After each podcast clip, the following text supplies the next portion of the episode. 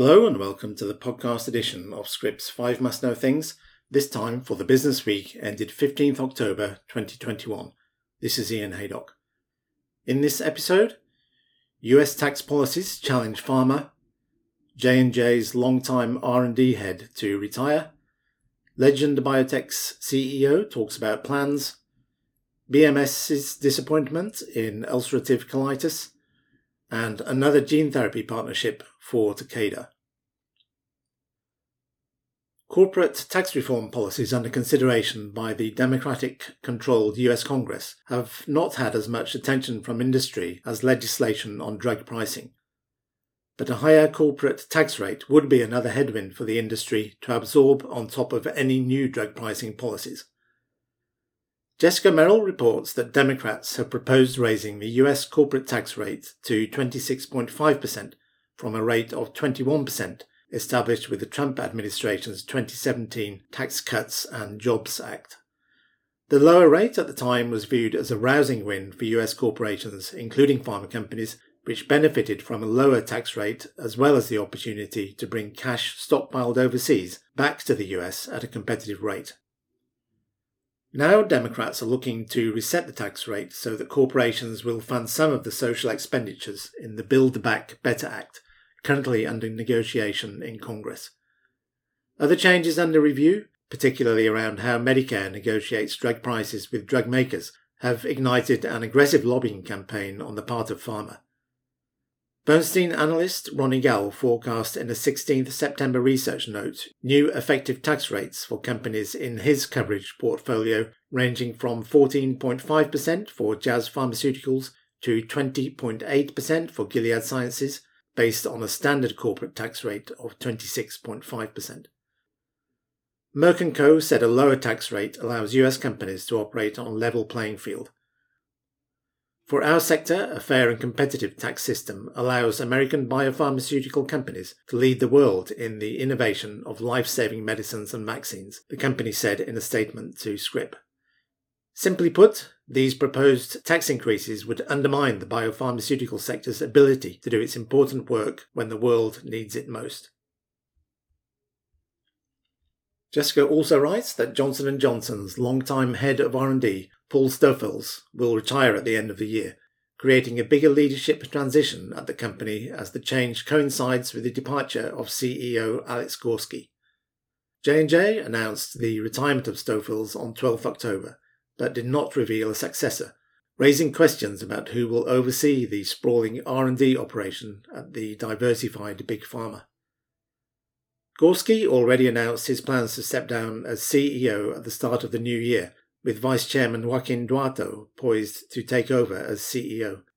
The transition is expected to be a smooth one, given that Duato helped direct J&J's broad strategic vision and previously led J&J's pharmaceutical division, the company's largest business unit by revenue.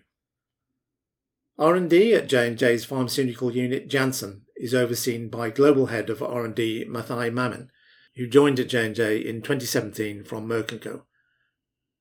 Stoffels is recognized for driving J&J's innovation strategy, including establishing a network of global innovation hubs starting a decade ago in biotech hotspots like Boston, California, London, and Shanghai. He's also recognized as the architect of J Labs, the company's incubator to address the earlier stages of drug, device, and diagnostic development, which now spans 700 companies. The Janssen R&D team, under his leadership, is credited with developing 25 new medicines that reached the market during his tenure, first overseeing pharmaceutical R&D and later J&J more broadly. I am proud of the impact we have made and confident that our vibrant community of world-leading scientists and engineers will position our company for continued success, Stoffels said in a statement. As the deadline for the US FDA to rule on the second BCMA targeting CAR T cell therapy for multiple myeloma draws near, the product's original developer, Legend Biotech, already has its sights set on tackling an as yet untapped CAR T market, T cell lymphomas, and it plans to mostly take on the task by itself. Alaric DeArment writes that Legend announced on 13th September that it dosed the first patient in the phase 1 study of LB1901 in relapsed or refractory peripheral T cell lymphoma or cutaneous T cell lymphoma. The therapy targets CD4, which is an antigen commonly expressed on the surfaces of cancerous T cells. The news comes ahead of Legend's first major catalyst, the anticipated approval of Cilta-cel. The company licensed the BCMA targeting CAR T to Johnson & Johnson, and it will likely be the second cell therapy for multiple myeloma on the market after Bristol Myers Squibb's Bluebird Bio's Abecma. But in contrast to multiple myeloma, which is the second most common hematological cancer in the US, T cell lymphomas affect a relatively tiny population there are many subtypes, collectively making up less than 15% of the estimated 81,560 non Hodgkin's lymphoma cases in the US.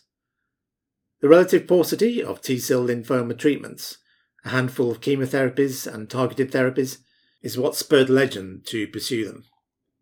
Drugs already approved for T cell lymphomas include Seagen's Adcetris, Aurobindo's Folotyn and Beleodaq, and BMS's Istodax. Still, many patients unfortunately relapse from the existing therapies or they're just refractory, Legend CEO Ying Huang told Scrip. And that's why we see this unmet need for T-cell lymphoma here.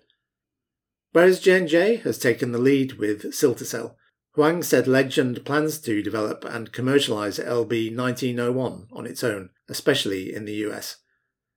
Part of that is because the PTCL CTCL indication being targeted is small and manageable for a company of its size, even if it's probably not what we call a blockbuster opportunity, Huang said. Bristol Myers Squibb has ambitious development plans for its first in class selective tyrosine kinase 2 inhibitor, deucravacitinib, in a wide range of autoimmune diseases. But one proof of concept study has come up short the company announced on 7th October that a phase 2 trial testing the drug in ulcerative colitis failed to meet the primary efficacy endpoint of clinical remission at week 12 and missed the secondary efficacy endpoints including clinical response, endoscopic response, and histological improvement at week 12. Jessica Merrill writes that the news raises some concern about the broad potential of deucravacitinib in a wide range of diseases, particularly in inflammatory bowel diseases, where BMS has been looking to develop the drug for ulcerative colitis and Crohn's disease. The company is hoping to build out a gastrointestinal disease franchise, starting with Zeposia, which was recently approved for ulcerative colitis. BMS said it continues to believe that deucravacitinib, which is an oral drug, represents a $4 billion market opportunity in 2029 and said it will complete a full review of the data from the trial, Lattice UC, and noted that a second phase 3 trial in ulcerative colitis, which includes a higher dose of the drug, is ongoing. The most advanced indication in development for deucravacitinib is moderate to severe plaque psoriasis, where the company already reported data from two positive phase 3 trials showing the treatment was superior to placebo or Amgen's Otezla across multiple endpoints. BMS has already begun building out the commercial infrastructure to support the launch, even though it's not expected until 2022 at the earliest. Phase 3 trials in psoriatic arthritis are also ongoing. But one outstanding question has been safety, given that TYK2 is a member of the Janus kinase family, class of oral medicines that has come under scrutiny for safety recently. The US FDA announced new updated warnings and restrictions for the class of drugs that are approved for rheumatoid arthritis and other inflammatory conditions because of an increased risk of serious heart related events. BMS, however, has argued that deucravacitinib is differentiated from the JAK inhibitors and has demonstrated a strong safety profile in clinical trials. Finally, Takeda unveiled its third gene therapy collaboration in less than two months on 12th October this time teaming up with Poseida Therapeutics on a research, development, and licensing agreement for six candidates, including one for haemophilia A. Joseph Haas reports that the Japanese pharma firm is paying $45 million upfront for access to multiple Poseida technology platforms, with a plan to develop 16 therapy candidates in liver and hematopoietic stem cell directed indications, and the potential to add two more programs. The deal came a week after Takeda announced a tie up with Selecta Biosciences on next generation gene therapies for lysosomal storage disorders, and in August, the Japanese pharma signed a deal with Genevant Sciences on non viral gene therapies for liver diseases. The new deal marks Poseida's first in the gene therapy space, but it previously has inked collaborations in CAR T therapy development with Janssen, Teneo Bio, and T-Scan Therapeutics. Poseida's technology includes the non-viral piggyBac DNA modification platform, which the company said might offer a delivery process for gene therapy that presents fewer safety issues than those sometimes seen with adeno-associated virus vector delivered therapies. The US FDA convened an advisory committee in early September to review ways to address toxicity experienced with AAV vector gene therapies, a safety concern that has plagued companies including Novartis, Astellas, and BioMarin. During the same day in Mystical, Poseida CEO Eric Ostertag said the piggyBac gene insertion platform is highly efficient and can deliver large transgene cargo. It works in every cell site ever tested and it has advantages in tolerability, speed to the clinic, and cross manufacturing, he added. The process results in stable long term expression, the CEO said, creating the possibility of therapeutics offering cure with a single administration. Under its agreement, Takeda also gets access to Poseida's Cas Clover gene editing technology and biodegradable DNA and RNA nanoparticle delivery technologies. That's all for this time. Many thanks for listening.